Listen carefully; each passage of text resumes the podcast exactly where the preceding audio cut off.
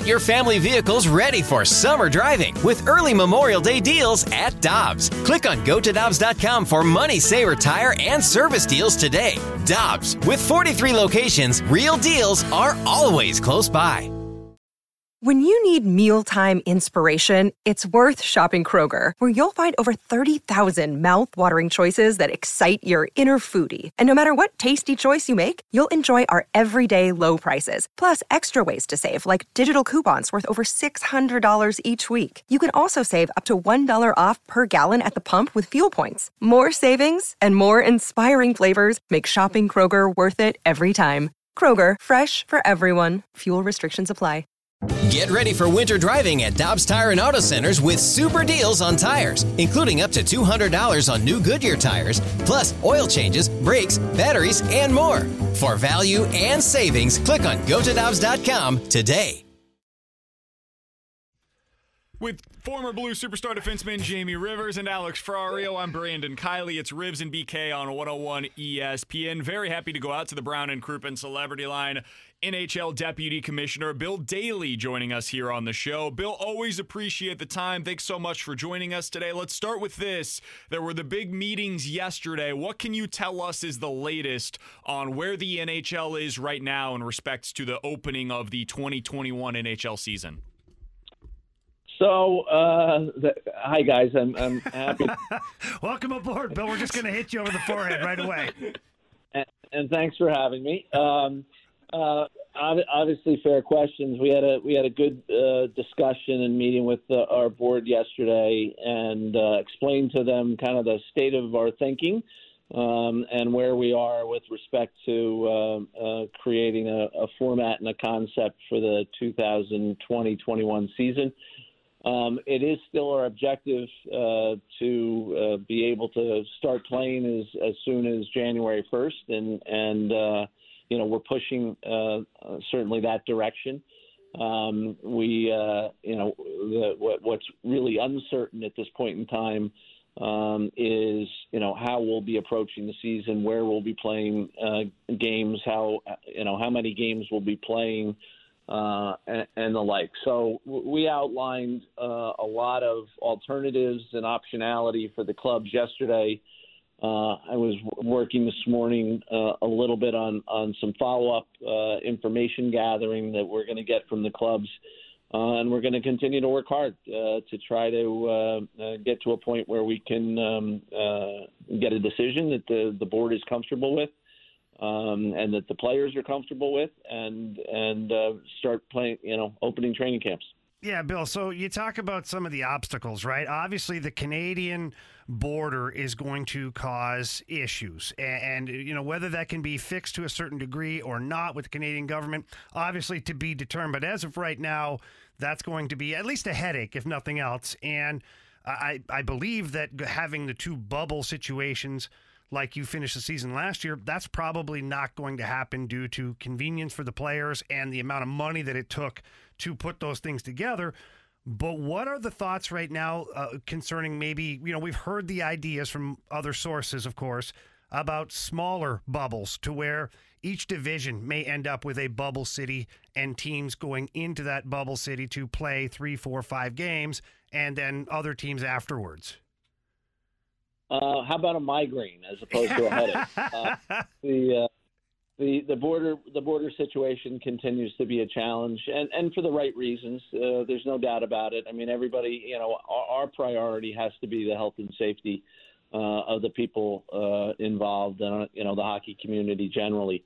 Um, and you know the, the, the border restrictions, travel restrictions, quarantine requirements—they're all put in place for a reason, and we understand that. Um, having said that, you know we have to we have a league to run. We have to navigate that. Um, I, I think you know the fact that we do have seven clubs based in Canada uh, is probably you know a benefit to us that uh, that other professional sports leagues don't have um, where you know we can create a Canadian division, we can play uh, a Canadian schedule, and we can minimize uh, potential border cro- crossings. And that, that, in today's environment is is probably um, you know uh, very beneficial uh, for our ability to to execute uh, on a 2021 season. Um, you know, certainly the thought of realign, you know, if, if, if you do that and you have to pursue that as an objective, there has to be, uh, you know, a temporary realignment of your other clubs as well. Um, and you know, we spend some time thinking about that, talking about that with Players Association. We want to minimize travel uh, in in this kind of uh, you know the landscape that we're dealing with currently, and and realigning along the lines we're thinking about would uh, would do its part to to minimize travel. Um, and then when you get to, to that that point, then then you have to make a decision: Are you playing in clubs' home buildings? Can you play in clubs' home buildings, which is more fundamental? Um, you know, I, I think there are are some cities currently where if we drop the puck tomorrow and open the season, uh, the club wouldn't legally be allowed to to execute or host a game in its home arena. So, you know, ho- hopefully we get to a point where that's uh, not the case and that all the clubs can host uh, games in their arenas. Uh, I think that um, is likely the preferred route of the clubs, um, being able to play in your home markets, um, not necessarily before fans, but in your home markets, and and having some of the comforts of home uh, as opposed to you know kind of a hub city or bubble bubble city con, um, concept. Um, so you know, I expect that is the likely direction uh, that will go, at least until we can't go that direction anymore. I think there's a backup, um, and and potentially kind of a main strategy. We we could construct um, a hub city concept. It would be a lot different than what the bubble city concept was. Um, it would be far more contained than what you would have kind of a normal road trip for a normal NHL player and a normal team. Um, but uh, you know, th- there still would be exposures uh, and interactions with the outside world, which is uh, really what the the bubble was able to kind of prevent. So, um, you know, there are risks associated with both models. It's it's possible um, that we could start with one model and have to morph to another model.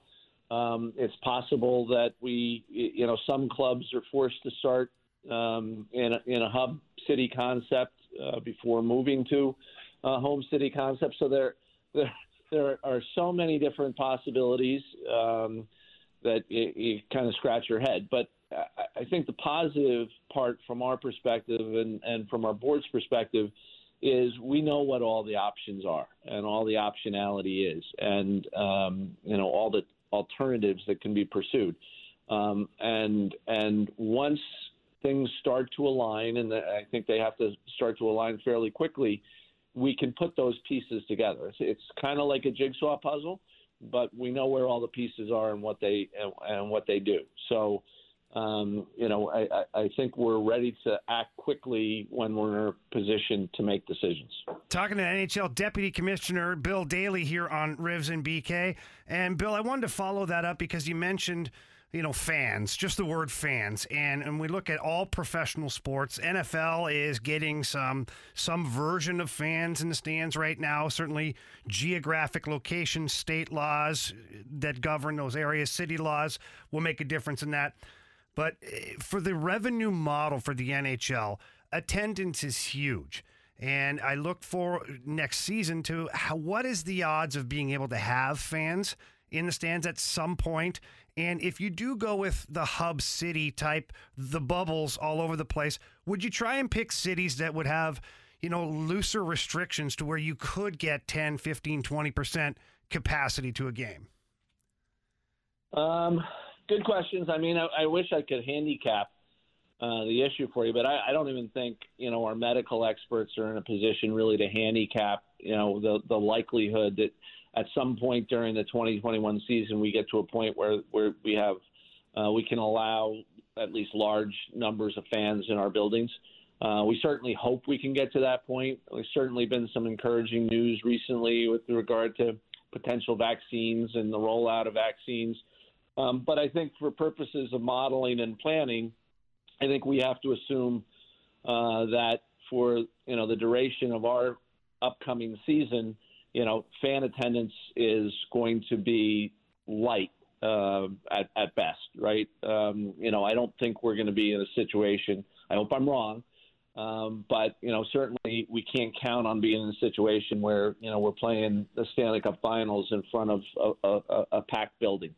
Um, you know, so I, I think in terms of planning, uh, we're you know we're, we're, trying to create realistic expectations uh, in how we model and plan, um, and you know we're we're hoping that it can you know progress more aggressively and and favorably in the coming months, but but you know we're we, we, we you know trying to be as realistic as we can be. So uh, in terms of kind of hub cities and and uh, those with more liberal restrictions and not, I'm not sure that's how I'd phrase it. I mean certainly there may be cities where COVID conditions, at least currently, are more favorable than other cities um, where the COVID situation may be more acute.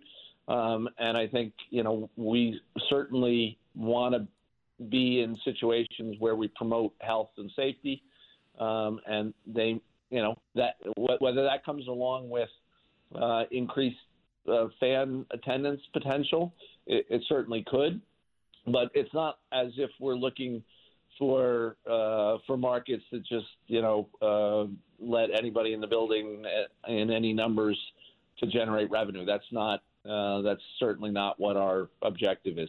Final question that I've got for you. We're talking with Bill Daly, NHL Deputy Commissioner here on 101 ESPN. Here in St. Louis, as we watched the Cardinals this season, there were plenty of frustrations along the way uh, with the team having to basically quarantine for two week them two weeks, them having to have their entire schedule upended. We've seen now in the NFL there are teams that it feels like every day we get new new notes, new updates of hey, player X has tested positive, player Y, Z are now going to be going into quarantine for the next few days. We'll see if they're available on Sunday.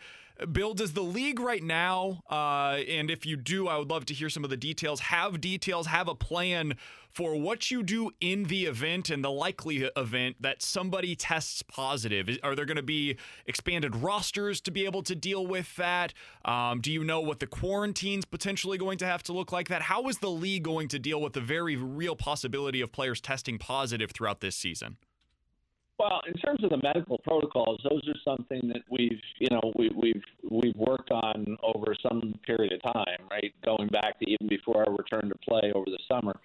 Um, you know, so I, I think on the on the medical side, we understand what will be required um, where you have hiccups uh, with COVID, and and unlike the the bubbles this summer where we we were able to to totally kind of isolate and keep the virus out um, you know, we do have to expect that we're going to have situations where people test positive, um, and that, that, there's been exposure to other uh, players. So, so we we, uh, we we certainly have protocols, and will have protocols that are in place for that. Um, you know, the expanded roster issue is something we have to deal with, uh, regardless of, of COVID. I mean, the the hockey world itself is kind of uh, kind of on its head right now with respect to where where teams are allowed to play, where they're not allowed to play, how leagues are operating. Um, you know, there's not really enough spaces for for players to play currently. So that's all a puzzle uh, that that is part of the bigger puzzle that we're dealing with. I mean, there's a there's a lot of issues uh, to to be dealt with, but again, you know, we know what the issues are, and and um, you know we've had some success in dealing with them in the past, and and you know we'll work hard to have the same success moving forward.